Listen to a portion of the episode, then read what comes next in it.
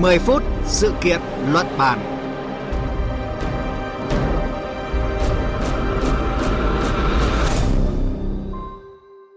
Thưa quý vị, thưa các bạn, sau khi cho phép Bali áp thuế du lịch đối với du khách nước ngoài kể từ đầu năm 2024, chính phủ Indonesia mới đây cho biết sẽ mở rộng khoản thuế này tại các điểm đến du lịch siêu ưu tiên của nước này.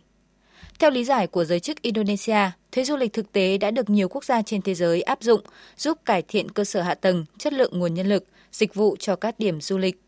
Tuy nhiên, cũng còn một số ý kiến cho rằng chính sách này có thể làm giảm lượng khách quốc tế, ảnh hưởng đến nguồn thu của ngành công nghiệp không khói nếu không cân nhắc kỹ lưỡng mức thuế phí áp dụng. Phóng viên Phạm Hà, thường trú Đài tiếng nói Việt Nam tại Indonesia, sẽ góp thêm góc nhìn cho vấn đề này. Cùng cảm nhận chiều sâu thông tin. Thưa quý vị, thưa các bạn, mới đây Bộ Du lịch và Kinh tế Sáng tạo Indonesia thông báo cho biết, thời gian tới, ngoài đảo du lịch Bali, thuế du lịch đối với du khách nước ngoài cũng sẽ được áp dụng ở 5 điểm du lịch siêu ưu tiên của Indonesia, gồm có Hồ Toba, tỉnh Bắc Sumatra, đền Phật giáo Borobudur, tỉnh Trung Java, thị trấn Labuan Bajo, tỉnh Đông Nusa Tenggara điểm du lịch thể thao Mandalika, tỉnh Tây Nusa Tenggara và đảo nghỉ dưỡng Likupang, tỉnh Bắc Sulawesi. Trước đó, thì Bộ Du lịch và Kinh tế Sáng tạo Indonesia cũng đã ủng hộ chính quyền tỉnh Bali thu thuế du lịch 150.000 rupiah, tức là khoảng 10 đô la Mỹ đối với mỗi du khách nước ngoài kể từ tháng 2 năm 2024 để gìn giữ môi trường, bảo tồn văn hóa của hòn đảo nghỉ dưỡng. À, bây giờ thì chúng tôi đã kết nối với phóng viên Phạm Hà, thường trú Đài tiếng nói Việt Nam tại Indonesia để làm rõ hơn các bước đi mới nhất này của chính quyền Indonesia trong lĩnh vực du lịch. À, xin chào phóng viên Phạm Hà. Xin chào biên tập viên Phương Hoa và quý vị thính giả. Thưa chị, sau Bali thì Indonesia dự kiến tiếp tục thu thuế du lịch với khách nước ngoài với 5 điểm du lịch siêu ưu tiên. À, vậy căn cứ nào để Indonesia đưa ra các mức thuế phí tại các điểm đến du lịch này thưa chị ạ?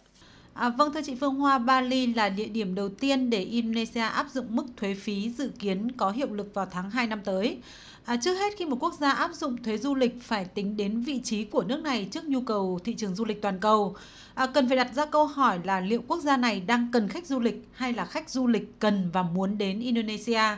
Trả lời câu hỏi này thì các quan chức du lịch Indonesia luôn bày tỏ lạc quan vào số lượng du khách đến với Bali hay các địa điểm siêu ưu tiên khác của Indonesia.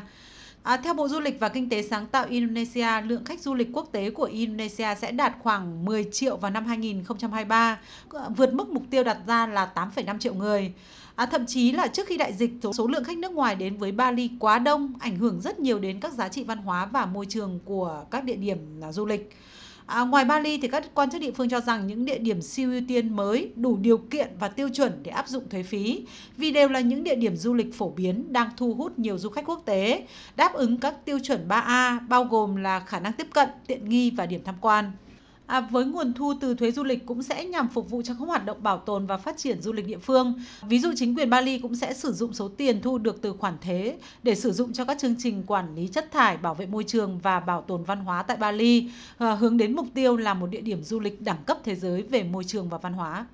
À, vâng ạ, cảm ơn chị về những thông tin vừa rồi. Thưa quý vị, thưa các bạn, nhìn lại thời gian qua, thuế phí du lịch đã được khá nhiều quốc gia trong khu vực và trên thế giới áp dụng nhằm góp phần cải thiện cơ sở hạ tầng, dịch vụ du lịch và bảo vệ môi trường tại các điểm du lịch.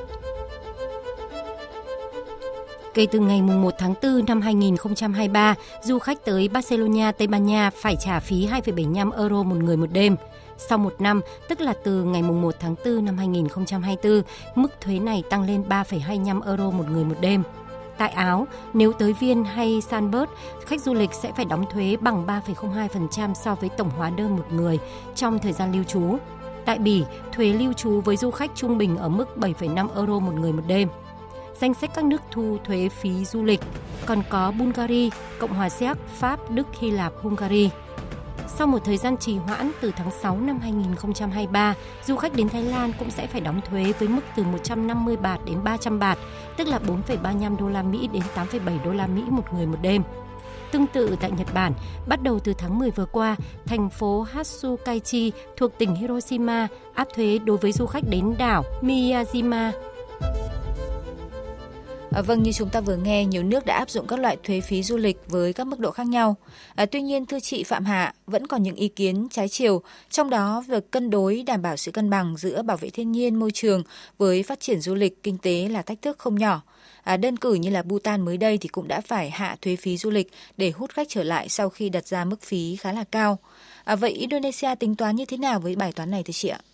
À, vâng thưa chị, thực tế là thuế du lịch ngay cả khi được đưa ra và đề xuất áp đặt với Bali đã vấp phải sự phản ứng từ các ngành dịch vụ à, cho rằng thuế này có thể ảnh hưởng tiêu cực đến lượng khách nước ngoài và các lĩnh vực liên quan, bao gồm cả khu vực doanh nghiệp siêu nhỏ, nhỏ và vừa, đặc biệt là trong bối cảnh ngành du lịch Indonesia vẫn đang phục hồi sau đại dịch Covid-19.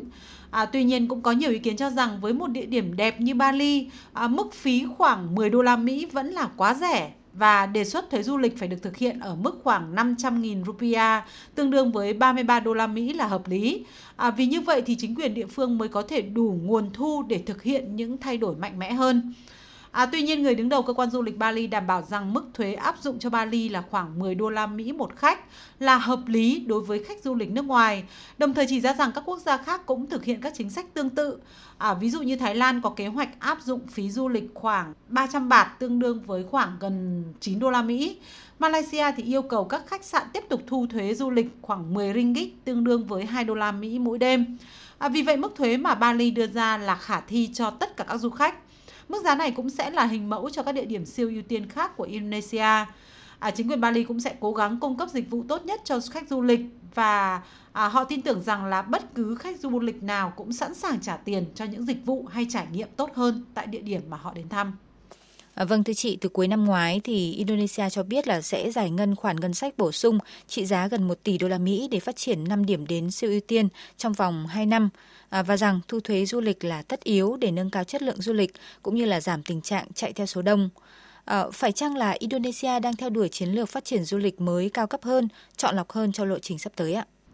Bali là nơi đóng góp ngoại hối lớn thứ hai cho Indonesia sau dầu khí. À, tỉnh này chiếm khoảng 50% nguồn thu ngoại tệ từ du lịch và đạt khoảng 20 tỷ đô la Mỹ mỗi năm. Mặc dù du lịch được coi là một ngành kinh tế mũi nhọn nhưng Indonesia đều khẳng định là cần chọn lọc hơn trong việc tiếp nhận du khách và ưu tiên chất lượng hơn là số lượng. À, không chỉ ban hành áp thuế mà Indonesia cũng đã đưa ra một loạt các biện pháp để khôi phục chất lượng và phẩm giá của ngành du lịch trong nước, như việc đưa ra các quy định cấm du khách không được thực hiện ăn mặc hở hang, chụp ảnh tại những nơi linh thiêng, có hành động say xỉn tại nơi công cộng hay vi phạm luật giao thông. À, tất cả những hành động đi ngược lại với quy định sẽ bị trục xuất hoặc du khách có thể bị tống giam. Là một đất nước có đông người Hồi giáo với những yêu cầu về tôn trọng chuẩn mực văn hóa bản địa, à, nên Indonesia luôn hướng tới một ngành du lịch có chọn lọc và chất lượng. À, quốc gia này cũng đã đề cập khả năng đặt hạn ngạch đối với khách du lịch nước ngoài đến thăm Bali và số tiền tối thiểu mà khách du lịch nước ngoài sẽ phải có trong tài khoản tiết kiệm trước khi bay đến Bali. Vâng thưa chị sẽ có những câu hỏi đặt ra là với những yêu cầu từ địa phương như vậy thì khách du lịch quốc tế sẽ lựa chọn các địa điểm khác không phải tại Indonesia. À, tuy nhiên ngành du lịch Indonesia cũng khẳng định đây là chính sách có đi có lại. À, khách du lịch đến Indonesia sẽ không chỉ được đo lường bằng số lượng mà còn bằng chất lượng kỳ nghỉ. Indonesia hiện cũng có hàng loạt các kế hoạch để nâng cao chất lượng và dịch vụ cho ngành du lịch, à, bao gồm thiết lập một quỹ du lịch hoạt động vào năm tới. À, với vẻ đẹp của Bali hay các địa điểm siêu ưu tiên khác của Indonesia và giá cả hợp túi tiền với nhiều du khách, rõ ràng với hàng loạt các quy định đưa ra nhưng lượng khách quốc tế vẫn không ngừng đổ về Indonesia tiệm cận gần mức trước đại dịch, à, cho thấy sức hút của quốc gia vạn đảo này. À, tuy nhiên khẩu hiệu là hãy tôn trọng văn hóa địa phương, điều làm nên khác biệt của xứ vạn đảo là khẩu hiệu của người dân Bali hay nhiều người dân Indonesia muốn gửi đến các khách du lịch quốc tế. Vâng, cảm ơn chị với những thông tin và phân tích vừa rồi. Thưa quý vị, thưa các bạn, Bộ Du lịch và Kinh tế sáng tạo Indonesia kỳ vọng số lượng du khách quốc tế tới Indonesia có thể đạt mức 10 triệu người trong năm nay, vượt qua mục tiêu thu hút 8,5 triệu du khách quốc tế Indonesia cũng hướng tới chọn lọc, nâng cao tiêu chuẩn du khách để gìn giữ bản sắc cho các điểm du lịch. À, tất nhiên, để đạt mục tiêu này, chính quyền Indonesia sẽ cần cân nhắc kỹ lưỡng chiến lược thu thuế du lịch để vừa đạt mục tiêu phát triển du lịch bền vững, vừa không gây ác cảm, để du khách quốc tế đến với Indonesia thực sự hài lòng với mức phí phải bỏ ra. Tới đây, chương trình 10 phút sự kiện luận bàn cũng xin dừng lại. Cảm ơn quý vị và các bạn đã chú ý theo dõi. Xin chào và hẹn gặp lại trong các chương trình sau.